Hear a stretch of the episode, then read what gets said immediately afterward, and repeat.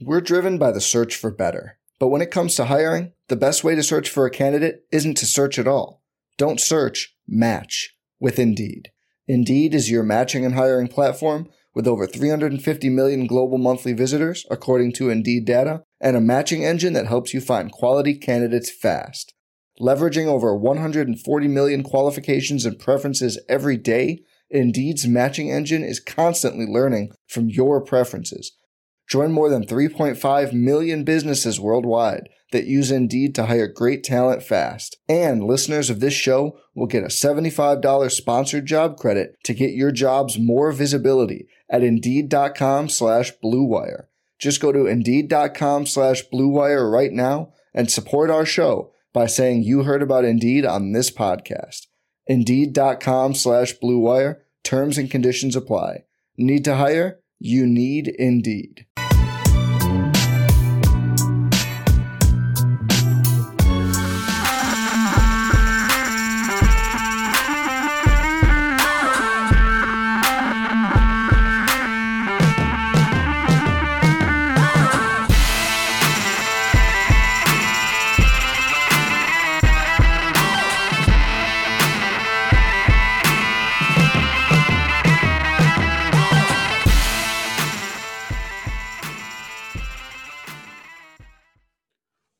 Listen up, Roto Grinders. It's the ownership report, rotogrinders.com for week 16 in the National Football League.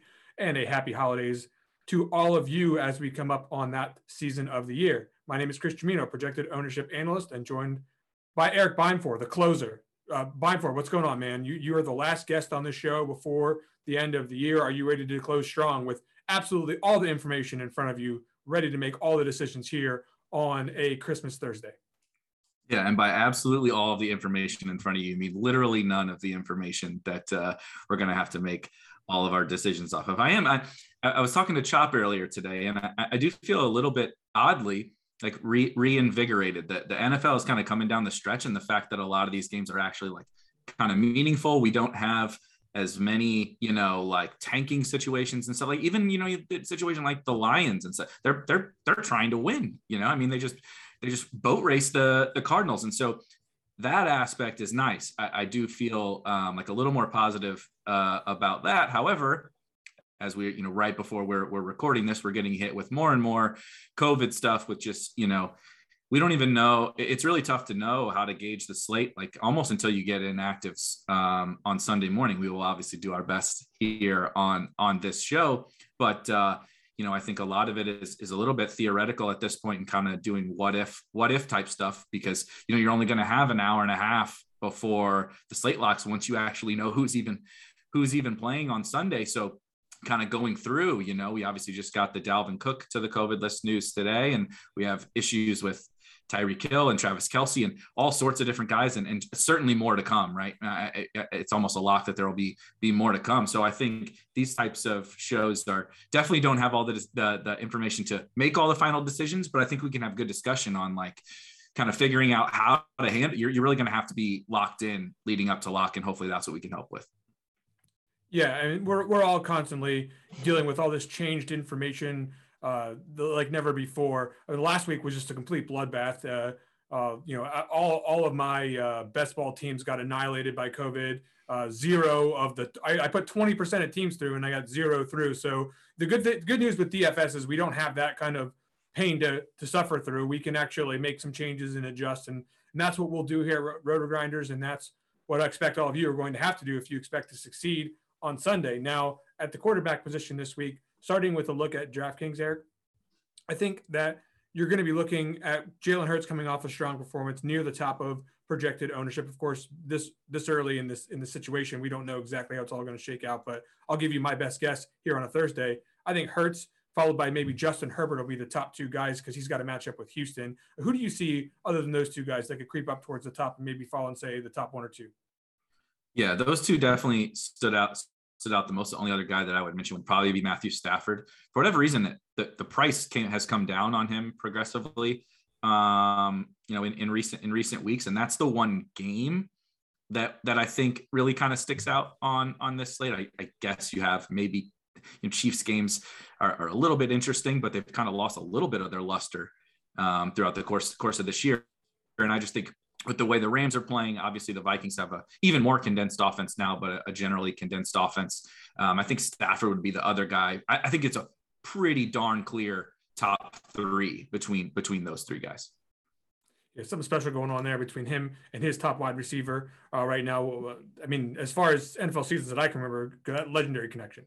Um, so you talk about what's happening here with Herbert. I mean, this guy, he, boy, you look at last year's quarterback draft, and you just you just got a feel for the Dolphins here. Uh, rumors flying about that they were going to take Herbert. Instead, the Chargers get him, and wow, uh, just been been absolutely fantastic. Looking like a good spot here for him to crush. Uh, you're getting his top targets back, and of course now no Austin Ekeler. So you would have to think that this only increases the chances that they will rely on him just a little bit more. Not saying they'll abandon the run, but definitely a Herbert kind of game uh, could be incoming. Yeah, I think that's the so these these types of games are always maybe some of the most fascinating for DFS, right? You have a in theory the expectation that one team is is pretty much going to run run away with this with this game, but we also know they're going to score a bunch of points right? And so how are they how are they going to you know get get those points? People always have those concerns about like oh they're they're going to be up by three touchdowns in the second half and and not throwing. And the chargers are one of the uh, maybe fairly few teams now in in the NFL that I, don't know that we should ever have that that concern with them, especially without Austin Ekeler. Like I kind of like Justin Jackson. I've always kind of liked Justin Jackson, but I mean they're not loading him up with 25 carries, and Josh Kelley stinks. So like I, I don't I don't see a scenario in which they score what we're expecting them to score. And Herbert isn't throwing, you know, well into this game. And, and the Texans, you know, not the same as the Lions, but they put up a little bit of fight now that they're probably going to be without Brandin Cooks here, which I don't know how much fight they can put up with without their best their best player, but they put up a little bit of fight with with Davis Mills in there. So if you get just enough from from the Texans, I mean, the the, the ceiling is just through the roof here for for Herbert course, it hurts that uh, Brandin Cooks not, not available. So you're looking at just absolute nonsense on the other side for the Texans. Uh, certainly cheap nonsense if you want to try to you know gamble on you know there's there's some guys that are supposed to be good on that side of the ball, right? you know, Nico Nico Collins was supposed to be a player that could end up being something before it's all said and done, but he's still a rookie and he's on a terrible team with Davis Mills. So you, you don't really know exactly what you got there, but you do know what you've got with the Chargers. And by the way, Josh Palmer going to be in there for Jalen Guyton.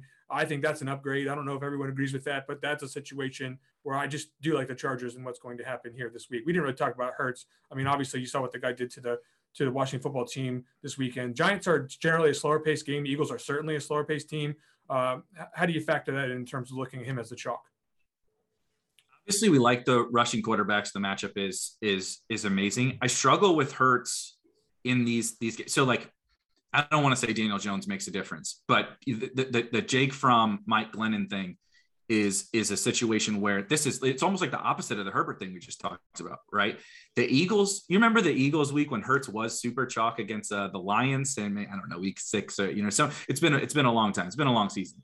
But Hurts was, you know, at a similar price to this, coming off a bunch of games where he just you know the narrative was he gets there every week he's running for touchdowns and all that. And certainly the the median expectation on him and i guess even the ceiling is is is there.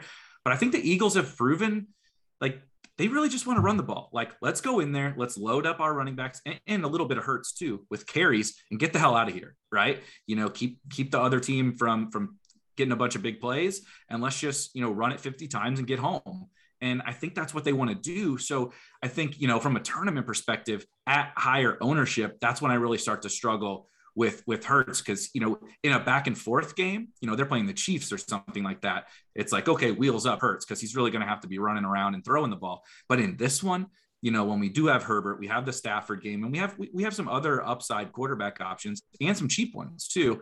That he's the guy I struggle with the most here, particularly at the you know at the top of ownership if, if, if, Jordan Howard's even on your roster, you need to read between the lines there about what kind of football team this is, right? like if you true. if the if the team even has him, like it's a it's a problem for you know anyone who's not the top two pass catchers, and certainly you're seeing that uh, with these guys Watkins and Reagor, who otherwise look like they're pretty good players, but they're just not getting any kind of involvement whatsoever in this offense. It's all Goedert and to a lesser extent DeVonta Smith outside the backs. Okay, so Lamar Jackson eh, probably going to be back, I guess. Uh, th- this guy is going to be in a huge game against the Bengals. Uh, if he's good to go, how do you feel about him?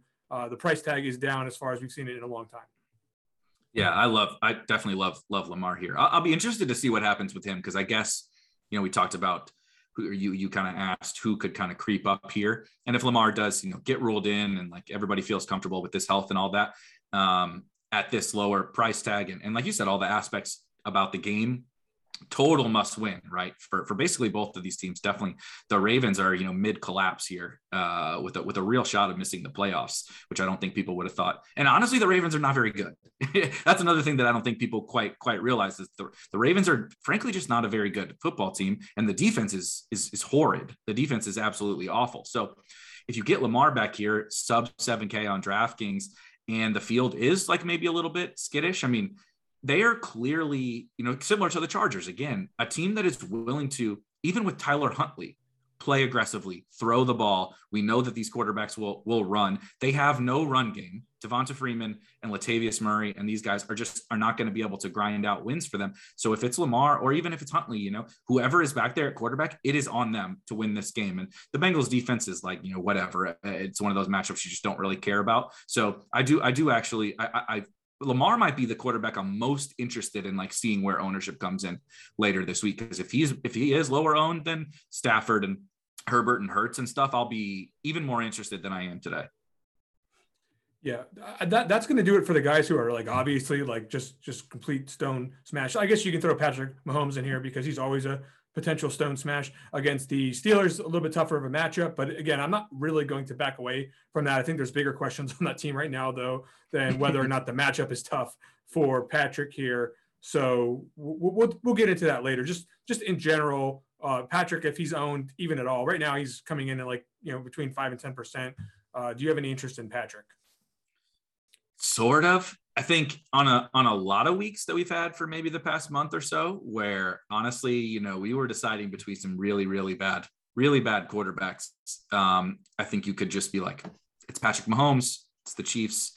You know, obviously, like you said, we have some other things we have to consider. If there's no Tyreek and Kelce, Patrick Mahomes can be as great as he wants to, but I, am not sure that Mecole Hardman is going to carry him to a to a GPP winning winning game. If those two guys do happen to to come back by Sunday, I think it's a little more interesting. But you know, we have we, we just talked about four four different guys that have pretty pretty strong projections, ceiling, everything. So it's a little bit tougher for me to get to him this week. Yeah, if you go over on FanDuel, especially if you guys are out there playing on FanDuel, like the pricing is going to be so light over there when you talk about having Buccaneers value at running back and having Vikings running back value. Quarterback's going to be an easy to spend over there. So you're going to see all those guys that we just talked about just get condensed ownership. Somebody's going to be really highly owned for sure. Um, and th- that's a situation where, uh, you know, we'll talk a little bit later in the show about ways to get a little bit different if you need to at quarterback. I'm not saying do it. I'm saying if you need to, it's going to be easier on FanDuel to do that than on DraftKings, where uh, you know these guys are going to be a little bit more spread out. So once you get past Mahomes, though, I think I don't know. You want to say Tom Brady could get up there because his pass catching options are now suddenly going to be very cheap. Uh, I'll believe that. Uh, yeah. You know, Justin Fields because he finally did something, but it wasn't even a good game. It wasn't. Jesper Horsted won me money, by the way. I didn't, I didn't play Jesper Horsted, but the touchdown did not going to any of the other receivers actually ended up yep. profiting me for me. So you know, Justin Fields is he a guy that's going to get up here? Who else is is actually out there that's going to have any ownership? Anybody? I don't think so. The only other guy I would mention would be Burrow. Um, I think that game is fairly appealing. You know, he has two very fairly straightforward stacking options. And I think um, the narrative around the Ravens defense is, you know, I was saying that their defense stinks. I, I, am not the only person that can that can see that they're down, you know, basically all their starting defensive backs uh, and some good ones from the start of the the, the season. Um, an interesting thing about Burrow, I, I'm I'm quite interested in Burrow as well. But if he if he is like not going to be super owned, if you look back at last week, in that Packers game, he like Aaron Rodgers probably could have had like five touchdowns. So, so, something something absolutely ridiculous. And so if you know Lazard dropped one or two of them, he missed them once. You know they they double teamed Davante Adams the whole game. Who they, they can't double team Chase or Higgins, you know. And so I think Burrow has a has a you know under 6K would be probably my my go-to option because I just don't think they're going to be able to score many points trying to grind out Mixon. He's also banged up. So kind of all signs point to maybe a little bit of a, a, a sneaky-ish shootout in this game. So if you want to play the opposite side of Lamar, I do think Burrow's pretty appealing. 403 against the Ravens last time they played, and I think I believe uh, Chase uh, absolutely gave them the you know the stone cold stunner, just absolutely knocked them out with like a 200 yard game or some something like that. So yep. I mean that's a definite situation where you you know matchup no longer to be feared with the Ravens. Uh, com- coming up here uh, this weekend, we got a lot of stuff coming out on Roto Grinders Premium. If you guys uh, care to see what we're up to, especially with these ownership projections as they will change all throughout the weekend. We're getting, you know, we got showdown stuff coming out. Uh, get up into the right hand corner and click on the premium section and try us out. Uh, I promise you, you will find something to like on Roto Grinders Premium. Now, at the running back position, there is definitely something to like here. Uh, if you like uh, Ronald Jones getting there in the fantasy playoffs for every uh, everyone every you know went out there was betting on him in, in the best ball season. How do you feel about this? By the way, uh, Fournette was the, the absolute play of the entire season, and now suddenly it's Ronald Jones for playoff run. I mean, I'd be lying if I said I felt comfortable ever with anything revolving around around Ronald Jones. I mean, the the stuff that Arians has said about him, you know, he said it earlier, even earlier this year. Well, I think he said he was like technically going to be the starter, and I, you know, he, he still didn't didn't do anything. You know, he's he's hyping him up. I get it, right? They brought in freaking Le'Veon Bell, but like, I I, I see many scenarios in which Rojo does something stupid, like Rojo does, drops a pass, misses a blitz pickup or whatever, and Brady just goes out and slings it 50 times. Even though this matchup is this matchup is absolutely set up for Ronald Jones. Carolina passing defense is, is fairly decent, right? I know AB is back, but there's no Godwin, you know, so it's set up for Ronald Jones. But you know, I'd be lying if I said like I felt really comfortable if he's going to come in super owned um, because I'm still not expecting a lot of uh, pass catching and and i'm not sure that anytime you know you have a, like a, a fragile type of type of situation and maybe it's maybe i'm just being you know overly dramatic and it's not as fragile as i think but i just tend to think about you know you get to these backup running backs guy like tom brady back there right? The coaches can say whatever they want but ultimately this is brady's show and if, and if, if he doesn't if he doesn't feel comfortable with what rojo is is doing back there a he, he still might play and brady just might throw or they, they, they might go to to to somebody else here well, it look, I don't feel comfortable with Ronald Jones really in any situation either. Is where you started that conversation, and I'm not saying don't play Ronald Jones because yeah. certainly there's a situation. But if you look at the Carolina Panthers just as a team, it's one of the most criminally mismanaged offenses in terms of talent in the league right now, and the defense. Like you don't even know who half these guys are, and they just completely, uh, you know, just play extremely, extremely well week in and week out, or at least most weeks. So the bottom line is that I'm not like super enthusiastic about Ronald Jones chalk, especially since I know, you know, Ke'Shawn Vaughn's not. I mean, he's he's not dead meat back there. Like if if if Jones fumbles or something, I mean, you could be seeing, you know, a lot of different stuff happen here in this back. I think they just they just signed Le'Veon Bell. He won't do anything this week, but you know, that that not a lot of trust there with Ronald Jones for me. Alexander Mattison's a different story. Matchup is not fantastic against the Rams, but matchups don't matter in NFL DFS. It's the opportunity that we are looking for. Kenny Nwangwu certainly not going to get back there for significant snaps as long as Mattison is in shape and not badly damaged by the COVID virus at this moment in time, which I don't think we actually know. But assuming that's the case, I mean, we can expect a pretty big workload here for Mattison, right? Yeah, definitely. I mean, you just get these situations, right? Like w- the difference in talent from Dalvin Cook to Alexander Mattison is what negligible at, at, at best. I mean, Dalvin's probably a little bit better, but nothing to where, you know, especially at running back that, that we care about. And if Dalvin Cook were 6.8K on DraftKings in this matchup, we would be like, oh my God, are, how are we playing Dalvin in 100% of lineups or 95% of lineups? And so it, it's a fairly similar situation for for Mattison. and and that's part of why like the Ronald Jones thing. We'll probably get to some other running backs are a little bit kind of sketchier for me. Is you have this guy and uh, like Mike Zimmer is just gonna he, he's gonna run and he probably believes and maybe rightfully so actually is his path to winning this game is pounding the rock right? Keep it away from stafford and the high powered offense right? He's a traditional old school coach. That's and he, he might even be right about about that. So uh, mattison is just going to get all, all the opportunity. There's probably no better bet i actually would almost guarantee there's no better bet for you know 100 yards and a touchdown uh, uh, at running back on this slate than him. So he's a, he's definitely going to be a tough fade. The only thing I will say is, you know, it probably comes down to a lot more roster construction. We do have a fair, you know, you can save a little bit more with some different guys that we'll we'll get to. Ronald Jones being one of them as well. If you really want to, you know, Cooper Kupp's expensive. His teammate Justin Jefferson's expensive. There's some good wide receivers. Obviously, the elite tight ends. So it's a little bit more of a roster construction than obviously some game theory aspects to Mattison, but you know, like you said, I don't care about the matchup. Uh, he's he's I mean he, he's going to project for what the most raw points on the on the slate at running back at 6800. What's not to love? Yeah, you mentioned Mike Zimmer being a boomer. I actually accused him of being a boomer in NFL alerts chat uh, this week, and then I accidentally Googled him and saw who he's dating, and I yeah. said, "Whoa, boy, this guy." Hat tip to this guy. Stay young out there, Mike Zimmer, uh, and definitely pound the rock here with Alexander Mattison this coming weekend. Okay, so no Austin Ekeler. We got Justin Jackson checking in as chalk. I mean, I think these guys are going to be, you know, upwards of 20 plus percent owned this week. All three of the guys we just talked about. Uh, Jackson, I assume, again, you, you know, we'll see how the projections play out by the time it's Sunday morning. But if he's, you know, above, you know, 13 fantasy points where we have him right now, you're going to be finding Justin Jackson on a lot of teams at 4,200. And that's just the way it is. You know, you mentioned Josh, Josh Kelley stinks. So it's I mean not that Justin Jackson's going to get a ton of touches, but I do think that he's more likely for passing game work and just in general more likely to get in the box here. So against Houston especially. So not what's not to like hear about Justin Jackson other than the ownership.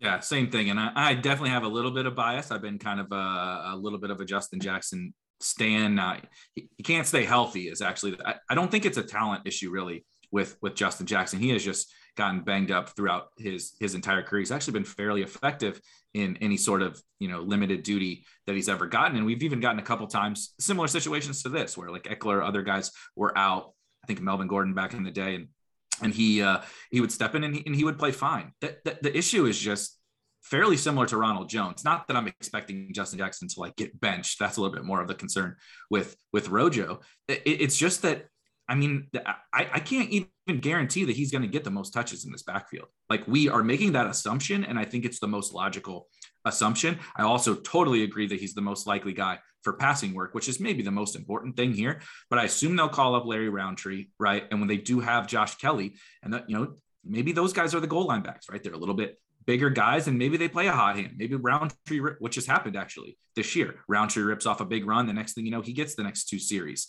And and you know th- there are enough running back plays here that that I think are reasonable. That you know if we get Rojo and Justin Jackson as super super chalky plays with like actually some real fragility when we have like some other like real workhorses basically on on the you know Mattison is obviously the the keynote one but there's other guys too that that I think are are pretty strong. So that's where I struggle definitely on on this slate is when we start to get some fairly strong projections and some fairly strong plays and then you're playing these guys that you know they definitely have a lot of downside and fragility to uh, their projection and their role overall yeah, I mean, those are some good points here for sure about the uncertainty in the backfield for Los Angeles. But um, I, I, will I will say that uh, it's it's it's probably not going to stop me from getting him on one team at least.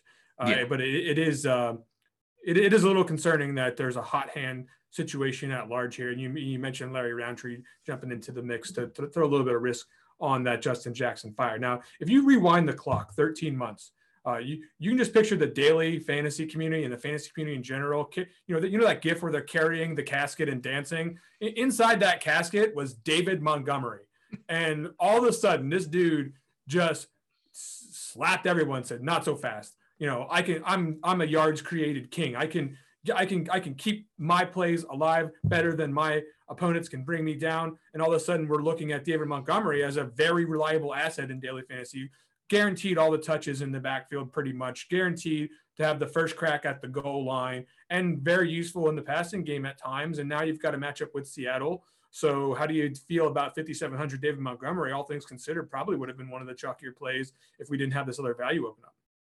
Yeah, the, the other thing about him is I don't think people quite realize the extent to which he he's a workhorse on this offense. Not even just the things the things that you said, like everybody talks about Najee, right? Najee's like the one guy now that you know plays every snap and plays third downs and goal line and all that. Montgomery has ceded a few snaps here and there to Khalil Herbert or Damien Williams, but it's basically his his backfield. And like you said, he plays goal line, he plays third downs. He's a little bit better than you know the, the DFS community like to maybe give give give him credit for. again, I, I, guess I'm just throwing shade at all these chalky running backs aside from aside from Mattison. The, the issue is just that, that offense. Like, I mean, I, am still a little bit bullish on Justin Fields long term, but I'm certainly not bullish on Matt Nagy long term. Not really bullish on their their their weapons. And so, you know, Seattle is in both of these teams are. Uh, we kind of talked about the Eagles earlier. If picture two teams that want to get in there, run the ball, and get the hell out of there it's the it's the Bears and and and the Seahawks. This might be the lowest amount of plays on the on the entire slate, and so it's just another one. If he's catching ownership like a Bears a Bears running back on a slate with a bunch of guys, you know, so all these guys can't catch ownership, right? We're on our fourth running back here, and so that's the thing I'll mostly be monitoring. Like if nobody is going to play Montgomery, okay, he can go 102 here. But if we're if we're going to latch on to David Montgomery, the the workhorse, and maybe people are scared of Rojo or or d- don't need the savings for Justin Jackson, I think that's kind of some of the th- stuff we're talking about uh, between some of these guys because they're in interesting kind of bizarre situations, whether it's bad offenses or maybe a little bit of a, a sketchy role. Oh, don't worry. We, we talked about four running backs, and we're probably talking about two or three more. But then then I, then I want to hear your take on everybody else because just like just like last week, uh, it, it's not it's not so friendly down past uh, the first couple of guys. Uh, nope. You know, and and by and by the way, with COVID, it's probably going to get worse. So yeah. you name it. I mean, what's the percentage chance that one of the guys we just talked about is going to be out? I mean, it's it's way worse than you'd hope. Um, yeah, it's way too high. It's way too high. James Robinson, hey, he uh, was chalk last week and he didn't ruin people's lineup. So that's uh, I mean, that's the, that's not bad. Okay, but now we've got the Jets coming in here.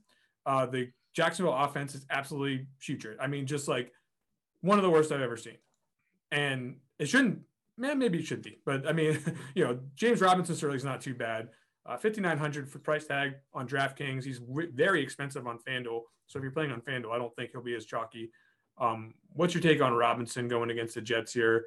Uh, looks like a spot to me where you'd probably rather throw it. Yep, I totally agree. I, I mean, I, I guess it's the, the same thing with with all of these guys. It's just we're getting.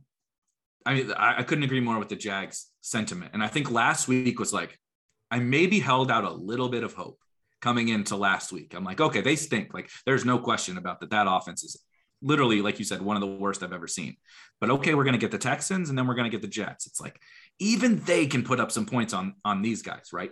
No, I mean, last week was one of the most pathetic performances I've ever seen against a Texans team that is just.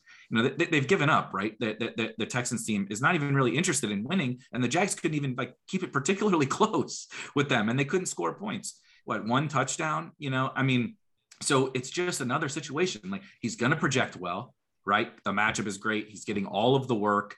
You know, he catches passes. Their team total is reasonable enough for for a Jags team, but it's just can James Robinson bury me in tournaments? Like he couldn't do it against the Texans, and like even even at like 25 points, I would love to have. Of course, I would love to have 25 points from James Robinson on on my team, but like is he ever really burying you burying you? Like alexander Mattison can bury you in my opinion. That's a scarier fade than than james robinson. And so you know last week he got in the box he played every snap he got a bunch of targets and he scored 15 fantasy points. Like what are we talking about here you know? So he's it's just another kind of the similar similar story where we're running down this list of either running backs with sketchy roles or the role's not bad, but they're on like one of the worst offenses in the league. And if those situations get ownership, I, I, I tend to prefer to look elsewhere.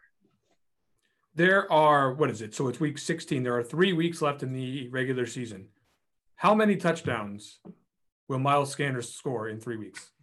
Is the answer zero? Because I think that's like the line, right? I think that the line yes. is 0.5 uh, for Miles Sanders. What do you think? The line is definitely 0.5 but he's the first guy I'm kind of excited for out of out of this group. Actually, um, we talked about Hurts and we talked about how the Eagles want to play. Um, I think Miles, you know, came back from a, an injury last week and was, you know, basically the, the the workhorse. Obviously, Jordan Howard mixed in, but a, a good chunk of Jordan Howard's carries were in the fourth quarter when that game was completely was completely out of hand. Um, I, I, think that they can their offense, particularly their run game, can just absolutely overmatch this this uh, Giants offense and and the Giant or this Giants defense. The, talk about a team that's quit. I mean, come on, the Giant the, the Giants are not interested in playing out the rest of this this season. So if I was going to bet a Miles Sanders touchdown, at the line is definitely 0.5, but I think this is the week. And then when you factor in this ownership and maybe Hurts gets some ownership, we'll talk about Goedert later, get some ownership. I think Miles Sanders makes quite a bit of sense as a leverage play uh, through for a bunch of different reasons. Yeah, uh, just just not going too well for for Joe Judge. Uh, brother of a girl I went to college with. Shout out Janine.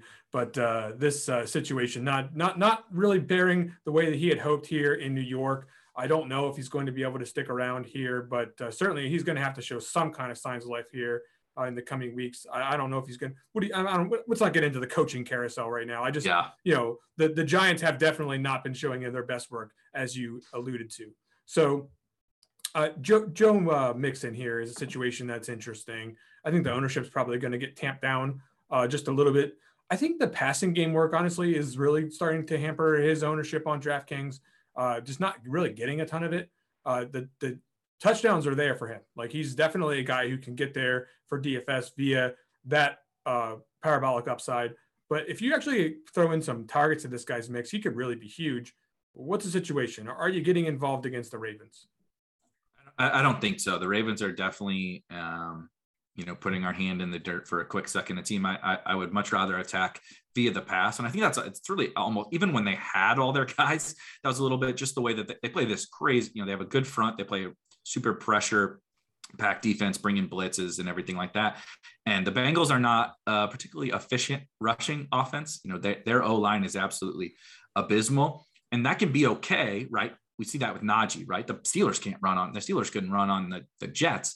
But if if you have a role that obviously gets you the goal line work and gives you passing game work, it, it, you know you, you can you can be just fine in fantasy. But Joe Mixon has lost that passing game role. So now not only is he he dinged up, Samaje Perine is playing most of the passing down snaps. You know, Joe Mixon gets gets a little bit of work here and there, but we're back to old school. Like Perine has just taken that, if you remember, like the old Gio Bernard role and why Mixon was never un- really like you know unlocked in in fantasy. We've kind of taken that step back with Mixon. So when you combine all those things, like a little bit of a rough matchup and and, and all of that, Mixon is is low on my on my list.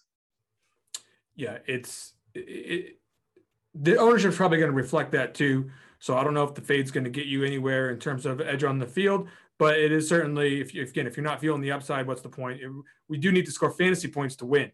Okay, outside of the guys we just talked about, then we got a big list of guys of question marks, Laz, split backfields that could end up being huge. And I'll just give you some examples of this. Okay, so just guys we don't really know what to think about. I mean, Michael Carter uh, against the Jacksonville. He's not the, the it's the other Michael Carter who's out with COVID, right? Not this Michael Carter. Yes, I think that was the corner. That was yeah, yeah. So I mean, he's again, he could be loaded up here against uh, Jacksonville, and the matchup is certainly pristine for that. But I again, Jets running back, not going to fall over ourselves. I mean, Najee Harris. I mean, I mean, this guy's like good for like every snap and like point 005 fantasy points per snap or something. I mean, this guy just cannot yep. get huge games going so far in his career. And uh, the Kansas City matchup in, earlier in the year was a lot better than it is now. So I don't think people are going to be excited about that. Patterson, uh, you know, he's, he's scoring touchdowns. I'll give you that. The matchup's great. So what about Patterson? Give me give me a quick take on Cordarrelle Patterson, then we'll move on to the wide receivers. Yep, he's my favorite guy probably of of of the rest of these guys. Matchup is obviously great with the Lions, no matter how many cool hype videos we see of Dan Campbell on on Twitter after after wins in in the locker room. Uh, there was a little bit of concerns for CPAT, you know, for a, a, stretch there, losing Mike Davis started to to pick up snaps. Then we saw last week CPAT really spiked back up over 60% of of the snaps. And I think, you know, they're, they're, whether whether they should be or not, they're still fighting here down the stretch. The Falcons are, and he's depending on what you think of Kyle Pitts, he's he's their best player. So when, when you get a Lions matchup, you know we know he has a he has some kind of passing game role. He gets goal line work. We've seen what 35 plus point fantasy games before, whether that's fluky or not. The upside exists on a guy that they'll throw him goal line fades, and he's and, and and he's a running back. So um, I think he has a ton of upside at fair at you know reasonably low low ownership. So I'm pretty excited about him actually. Yeah, so that that's that's going to do it for the chalkier running backs. Let's get the wide receivers so we can have some time for low owned plays. So before we talk about Cooper Kupp, one place you might want to examine the prop for Cooper Kupp is Thrive Fantasy. Come prop up on Thrive Fantasy this football season. Bind for it's a place where you can play fantasy sports but with props. So you get eliminate the hours researching the the shitty guys that we're going to talk about here at the at the low owned section plays. You just focus on the top guys, 10, 20 guys. That's that's who's going to be in the player pool for you. You pick your 10 best, and each prop's going to have an over and an under, like over unders tend to have. Uh, hit the most props and win your share of the prize pool. Use promo code grinders when you sign up and you'll receive 100% instant deposit match up to 250 bucks plus two free $20 tickets with a deposit of 10 bucks. Now, if you put, uh, you know, 100 to 499, you'll actually get four of those tickets. If you get to 500 bucks, you'll get six free tickets. Download the Thrive Fantasy app in the Play Store or in the App Store. Visit thrivefantasy.com, sign up and prop up today. And like I said, Cooper Kupp's the guy who's going to be on there because it's only the studs over there. And uh, if you want to play Cooper Kupp, you're going to have to play 9100, and that seems like a bargain. So what are we talking about? We're playing Cooper Kupp again, right? Yeah, I don't have much to much to really even say uh, about Cooper Kupp. I think the only thing to consider is like any sort of possible leverage. We didn't talk about like Sony Michel or something, and I'm not particularly fascinated by that situation. But the only reason, you know, especially depending upon the field that you're in, maybe if you're in a smaller field tournament or something, and we, we might see some absolutely insane ownership for a $9,100 guy. You know, you can start to, you know, there starts to become a tipping point in terms of some of these other Rams guys as, as leverage. But I mean, what, what the matchup is great. Everything you can't say anything negative about this guy. He's, he's, he's a, a very different looking version of old school Calvin Johnson.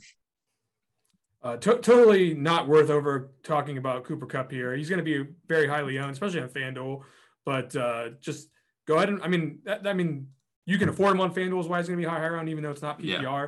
But what are we talking about here? I mean, uh, go go listen to another show if you want to hear about what's you know whether or not you should play Cooper Kupp because of the ownership or whatever. Even though that's generally what we talk about here, I'm just going to say he is going to be in line for a huge fantasy score every week. And if you're one of these bros out there who thinks that playing the ownership game means fading an absolutely massive probability play, by all means, go listen to those people. I'm not going to tell you that. He's been a stud all year matchup with Minnesota tends to lead to blowout games, situations where guys go off in fantasy. So Cooper Cup looking pretty good again. Now, I have more concerns about Antonio Brown, who should be chalky if he is 4,900 and expected to score uh, somewhere between you know 13, 15 fantasy points on a median basis, depending on who's doing the projection. Uh, the issue that I have with him is that he has not been around for several weeks.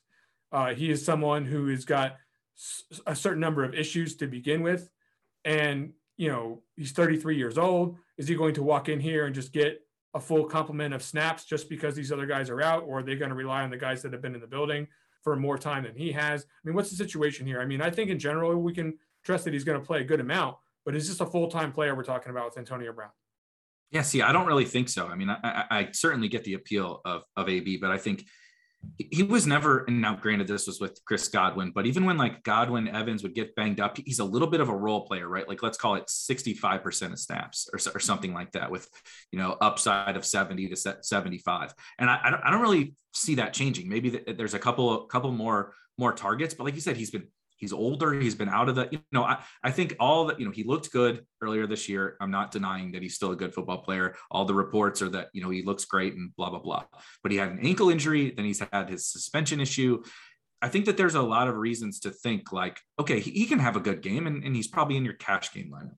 But I, I, it's kind of similar to some of those running back things. Like you know, if he doesn't catch a touchdown, what are we even talking about here? And and and I don't think he's the guy without Godwin that you're like, oh my God, he's gonna come hang a Cooper Kupp line on me. You know, he can catch a bomb or something like that. But I would be more concerned about like, you know, Gronk catching three or Evans catching three or you know, something like that than than AB. So if he's going to be this owned, eh, I, I tend to lean a little bit away from him just because of all the uncertain things you brought up unrelated, but never forget he froze his own feet in his hyperbaric chamber. so gave himself frostbite. Uh, just can't get over that story. It's just crazy to me. Okay, so, you said that you said what? How did how did you phrase it? That he he has some issues or something like that. That you phrased it. You yeah. said it very very PC. Yeah, yeah. I mean, he's definitely he's definitely not the most stable person in the league, and that's an understatement. Tyreek Hill is a player who might not even play this week because I guess he's on the COVID list but we don't seem as concerned about this as we do with other players for some reason.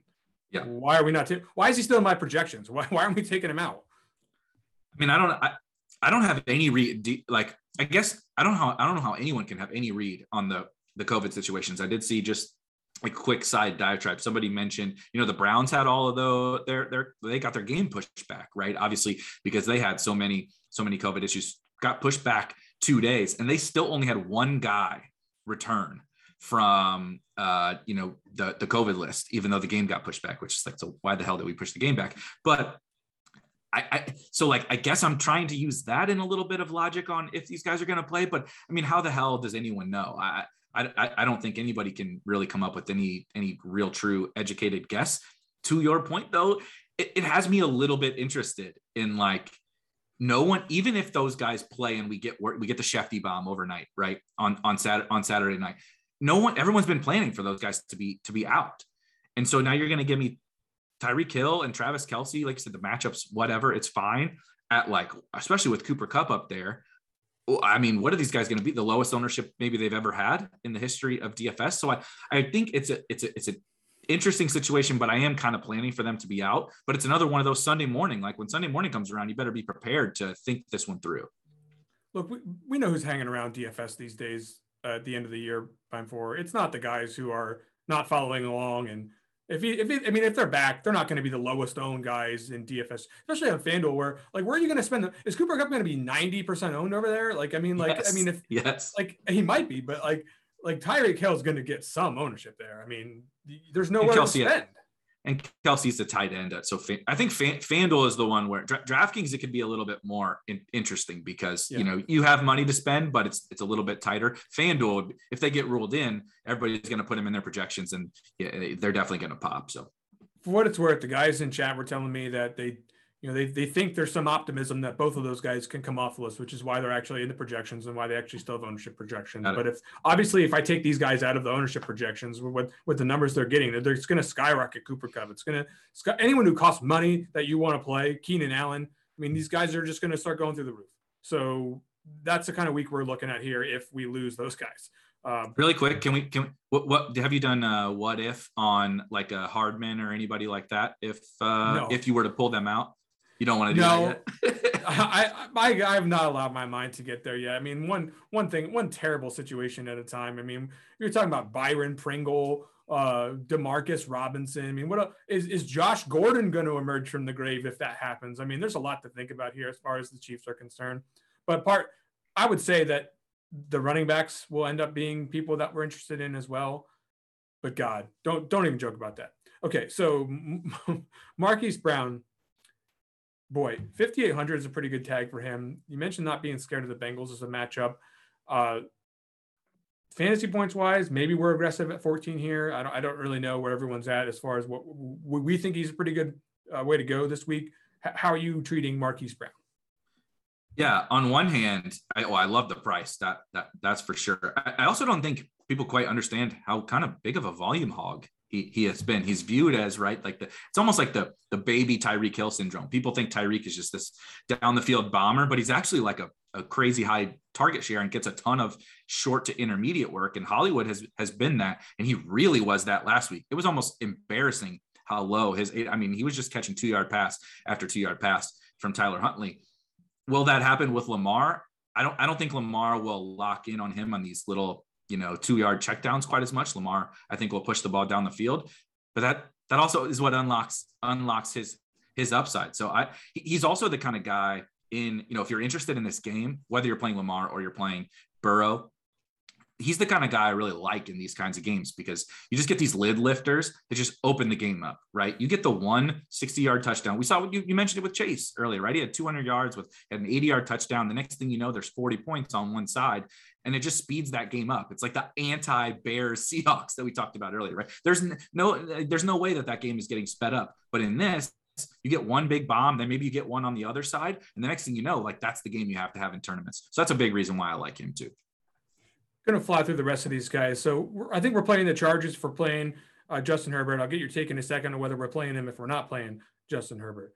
Justin Jefferson is God, I mean the matchup's not fantastic, but I mean where else are they going with the football? It's it's him, it's the it's the running back Mattison, and then you know if Thielen's around, they'll probably get him mixed in to this particular group as well. But Jefferson's a complete beast. I don't think we're worried about Jalen Ramsey or anyone else on earth when it comes to playing him. So if you're stacking that game, that could be an interesting run back.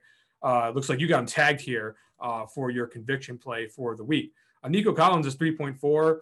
Uh, I tried my best to, to, to, make sure that the passing efficiency was down as far as it could possibly go uh, in this matchup with the Chargers and having no offensive weapons. But even so, Nico Collins still looking like he's going to have to get approached double digit fantasy points on a median basis. And at 3.4, that's a play that's, you know, he could be higher owned if there wasn't so much other value on this particular week.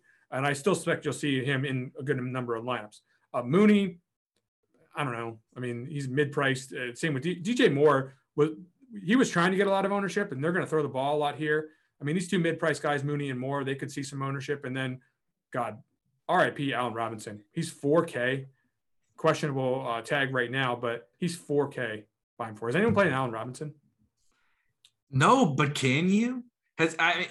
I would love to sit here and go on some rant about Allen Robinson, like, oh, this talent is too good, the matchup is good, blah blah blah. But like, what? What are we doing here? The guy, eh, eh, you, you, you have to show me something at some point throughout the entire year, like at least like signs of life and maybe you know we can convince ourselves on the BS like air yards and all that kind of it's nothing. There, there's not a metric you can point to that that says he should be more than 4K. And like I, we talked about the Bears offense. Why am I wasting? Why? Oh, I, I don't know. I don't. There's there's too many other options, right? And there's going to be more. You there's going to be more that open up by Sunday. I just don't want to mess around with it. Anyone else who you think is going to be chalky here? Uh, so we mentioned the Chargers real quick. Are you playing them if you're not playing a Keenan Allen stack? Or yeah, Justin Herbert stack. I don't I don't think so. Not if I'm not playing Keenan, and it, it, wouldn't be because they're they're not they're not good plays, but I think you can probably get raw points projection somewhere close enough with let, let Chase right. Just play Ja'Marr Chase or play Tee Higgins or play Hollywood or something like that if you're attacking that game as opposed to like a one off Keenan Allen. So I think no. I think we could talk all day about running about wide receivers if we had the time, which we don't. Um, what we do have time for is to get over to RotoGrinders and click on the DFS OGs League. Uh, get in there and play against those guys. Uh, notorious head shopper, beer makers fan. Get your share of what's going down in the OGs League on FanDuel. Uh, on our homepage, we got a link there. Go hang out with those dudes.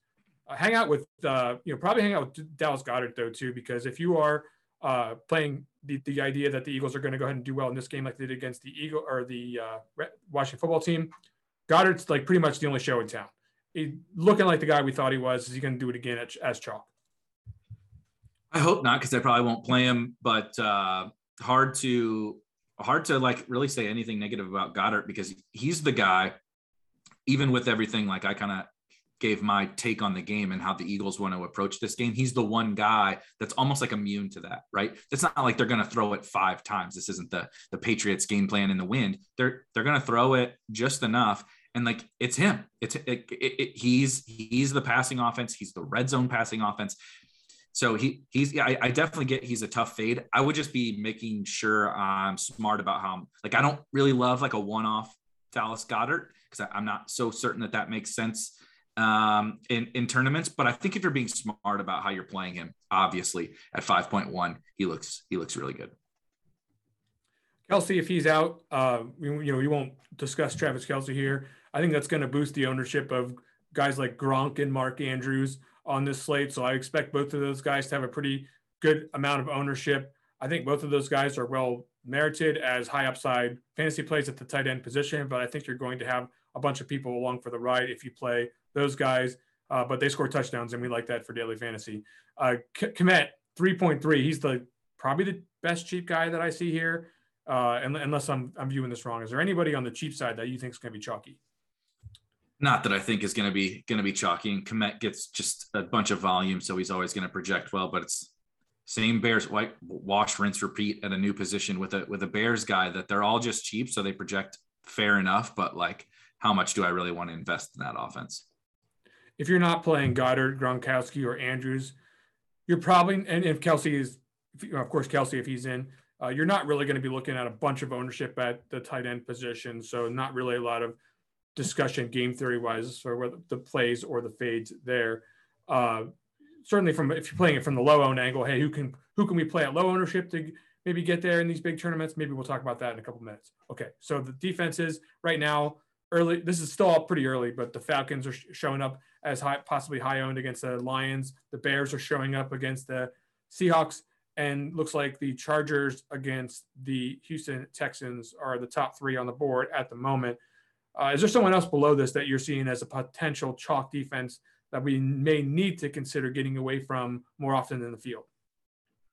I don't think so. The only one I would maybe add is is we did see people spend up a little bit more last week, and if we get into any sort of uh, uh, you know situation where we have to, like more value opens up even more than what we're talking about about right here. I do think the Eagles people love to pick on the Giants. They're going to have one of Mike Glennon or Jake Fromm back there, which people love to, and rightfully so, love to pick on those backup guys. So maybe a little bit there, but no, I, I think it's definitely. Um, and I was going through and running some optimals and and build hand building some teams and stuff too, and it was fairly clearly uh, the the spend down and then maybe the Chargers. Okay, so if you like the idea of listening to podcasts like this one on a regular basis, I'm going to ask you to go ahead and like and subscribe the RG podcast feed. If you're watching on YouTube, go ahead and smash the like button and get your inform- information from the RotoGrinders channels. Lots of smart people coming on here, myself excluded, but Beimfohr and many others on here on a regular basis, giving you the lowdown. Go ahead and subscribe and like the stuff. You will appreciate it. Okay. Now it's time for the low owned pick section Beimfohr. This is where we're going to go through the bottom end of projected ownership. Pick out maybe one, two guys position that you think has a chance to get there. Uh, give your lineup a little bit of an edge. And uh, when I say an edge, I'm talking about mostly for these big, big, big fields. If you're if you're playing what Beimfohr is in, like what are you what are you in like the the 50k entry like monster or whatever Beimfohr? I mean, you I mean you're out there playing with the big boys, right? Not not not quite to, to that level, but definitely a lot the smaller fields, right? Anywhere typically from you know the uh, you know 200 to 500 range or something like that. So re- really small field is where I like to focus. Yeah, you're not gonna you're not gonna need like some of the guys I'll talk about here uh, on this one, you know, with with the jobbers. But uh, go ahead and give me a play though. I don't care what tournament you're playing. Tell me a quarterback you think can get it done at low ownership, no matter where the hell you're playing. So the one guy I brought up earlier that I'm not going to say low ownership, but definitely ownership that I don't think, at least as of right now, I'm concerned about his ownership is Joe Burrow. You talked about the matchup that uh, they had earlier earlier this year that he just absolutely lit them up. I think he's built to to kind of rip up this matchup, and their offense is built to rip up this matchup. Now I said I've said that about the Bengals a couple times this year, where like if they're smart, they're going to throw the ball to their wide receivers, and they don't do it. So you know, take that with a grain of salt. The the, the other guys are all, always seem to be uh, on these absolutely putrid and horrible and horrible teams, but we're getting these like bad game, you know, these like all the worst teams in the league are playing each other and I think they're all pretty pretty interesting. I, I, do actually think I've given up on Trevor Lawrence after last week, but I think Zach Zach Wilson actually uh, on the other side, he's getting a little bit of rushing work at the at the goal line, and the Jags are just absolutely awful. I think he's reasonably in play, and then the other guy for me would would be Matt Ryan. You know, I know he's dusty. I know there's no Calvin Ridley. And I know that the Lions slowed down the Cardinals, but uh, I think that that was pretty much a, a mirage and I think I think we could get an old school like 303 Matt Ryan game here. I'm going to give you two names here that you didn't mention. Other other possibilities here. So look, it's the it's the Patriots and it's a tough matchup and all that's going to be cold as whatever.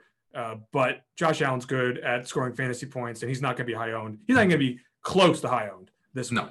So uh, if you like guys who can go for 304 and rush for 100 yards, probably not in the same game, but you know, you, are looking at a guy like Josh Allen. This isn't the matchup to get excited about, but if you're big, if you're playing these big tournaments, get out there and get some Josh Allen at super low ownership. And here's a name that I wish I wouldn't say out loud. Hmm. Drew Lock is I knew it. one of these guys. I knew that's who you were gonna say. Look, his one hand he he's gonna like make an embarrassing interception or some terrible play, and you're gonna say Drew Lock stinks. But this guy, if he absolutely strings together some of these plays that he's capable of making, these like wildly awesome throws and, and, and they're deep touchdowns to underperforming receivers who haven't got, done squat this year because they've been playing with Teddy Bridgewater. Drew Lock is the kind of guy who could get lucky in a game and actually string a couple of those plays together. You don't need a ton at 5,100. If you want a little bit of a unique roster construction, there's not a lot of guys that cheap that are that worthy of a play this week. I'm not in love with saying it out loud, but I do think it. And I'm sorry that I think it. Go ahead, give me a running back. Uh, my running back was actually on the same offense as as that. Uh, Javonte Williams. J- J- Much J- wiser. Javonte Javonte Williams. Um, you know, I this I think we need to throw away this narrative of like he's going to steal the job from Melvin Gordon. I think people that was very clearly never never going to happen. They're in the playoff hunt. They're trying to win games. Melvin Gordon is a part of their offense, and they don't want to give Javonte Williams 100% of the work. But the, the biggest thing that has changed that I think people are not talking about is passing game work. Javonte is like an awesome pass protector and an awesome receiver. So he's growing into that role. And this matchup is is great for him to be. I mean, he's he's like always efficient on the ground. This matchup is great for him to be efficient on the ground. And if he can rack up some catches, you know, he's going to be super low owned because we do have some some other options. But a really talented running back on a team that I do suspect is going to score a good amount of points compared him like at a, the same price to what we were talking about James like Jags running backs and Jets running backs and all that. I prefer Javonte to those guys. Yeah, de- definitely a much wiser play. Okay, so let's let's pretend like I didn't say Josh Allen at the quarterback position, and I think the game goes the other way. Uh, one of these guys, Stevenson or uh, Damien Harris, or maybe both of them, could be out. And no one's paying attention to the Patriots running backs in this game. I promise you, no one's going to give a crap the entire week. Uh, yep. Then something's going to happen. They're not going to tell us what's going on. We're going to find out what's going on, and then they're going to be under own. And no matter which one it is, Harris, Stevenson, J.J. Taylor, uh, Brandon Bolden, for God's sakes, one of these, whoever's out there slated to get a ton of work for the Patriots, you might want to play that guy. Uh, so that's not an exact take, but I think that that's probably the angle you might want to start to shoot for if you're looking to get a little bit different at the running back position. Uh, they will run the ball. I promise you that. Go ahead and give me a wide receiver. Just looking at my so I, I, talked about the Bengals. The first one that jumps out to me is Tee Higgins. everybody, uh, you know, he's not super super low owned, but everybody seems to gravitate towards Chase all the time, and we have higher ownership projected on Chase, despite. To me, they're like the same. At, worst, they're like the same the same play. And I guess Chase is sexier. He does make a little bit more big plays and stuff like that. But if you can get Tee Higgins at lower ownership at a cheaper price in the same matchup, uh, I really like going after that. I'm gonna throw two. I'm gonna throw two two more. You mentioned Justin Jefferson, not low owned, but I think if anything, now with the Mattison news, people will play Mattison and people will spend up on Kupp, and then we do have a lot of other options. I, I personally don't foresee Justin Jefferson getting steamed up to a crazy level of ownership, and I'm not sure even with Thielen back, I'm not sure people quite understand how good and how much upside he he has. And then the other one, you don't have to play him in a in a fade Cooper Kupp lineup, but you were talking about in these crazy, crazy large large fields. It's Odell Beckham. Um, Odell has been pretty freaking awesome for for the Rams. I don't I don't think uh, he he's lost a ton of of ability. And if you do happen to get the game where Cooper Kupp doesn't catch all the touchdowns, I promise they're going to score some touchdowns. And I think Odell's the one guy that very clearly benefits from maybe a situation where where Kupp doesn't go absolutely nuclear. And you can play them both, of course, but um, uh, he also makes for interesting leverage. I feel like dudes under 10% who can get 10 targets. I might throw Stefon Diggs into the mix. Uh, you can get more than 10 targets, that's for sure. And he's probably going to get a ton of targets this week if if the Bills actually have the football. So again, I'll, I'll flip the scenario. This is not the scenario where the the Patriots backs are going off. But this is a situation, regardless of whether you play Josh Allen, where Stefon Diggs is going to be low owned because of the structure of this slate. And he's like, you know, he he and uh, Cooper Kupp are not this different. Like, I mean, they're different uh, the way it's been going this year. But last year, yeah. Cooper Kupp was Stefon Diggs. So go ahead and maybe consider doing that at the wide receiver position if you want to get a swerve. Any tight ends? Oh yeah, Kyle Pitts. I'm not. I'm. I'm going down swinging. What? I'm going down swinging on on Kyle Pitts. He has not scored. He scored one touchdown this this entire season. I talked about the the Falcons just kind of liking over. I talked about CPAT, right? I talked about Matt Ryan. I, I'm bullish on the Falcons here in in this spot in a in a dome. You know, as we get to winter winter issues, uh, weather, and all that. If there was going to be a time for Kyle Pitts to do it, at super super low ownership, I think I think that this is the week. So I will definitely be having some Kyle Pitts. Uh, people wonder if I'm uh, if I am stacking a Buffalo Bills game against the Patriots, uh, who was who's the run back on that particular stack, and it is Hunter Henry out there, uh, number one uh, most likely player on this team outside of running back to score a touchdown at this point in time. And definitely been getting target volume worthy of consideration, even outside of touchdown work lately. Now, if the Bills are going off, they're probably going to have to uncork Mac Jones and not, you know, be able to run their kind of game plan that they would probably prefer to run. I think Henry would be in line for an additional uh, bunch of work if that were to be the case. And I do think the Patriots can have success on offense if if it is a game where there is some points required. It's not very likely to happen, but again, if we're in one of these mega fields and we want to make a team with the Bills and the Patriots, I wouldn't mind getting Hunter Henry in there. Folks, that is going to do it for the ownership report in week 16. I wish you the best of luck and happy holidays in all your contests. My name is Chris Gimino. We'll be back again next week for Erik Beimfohr. Go win something.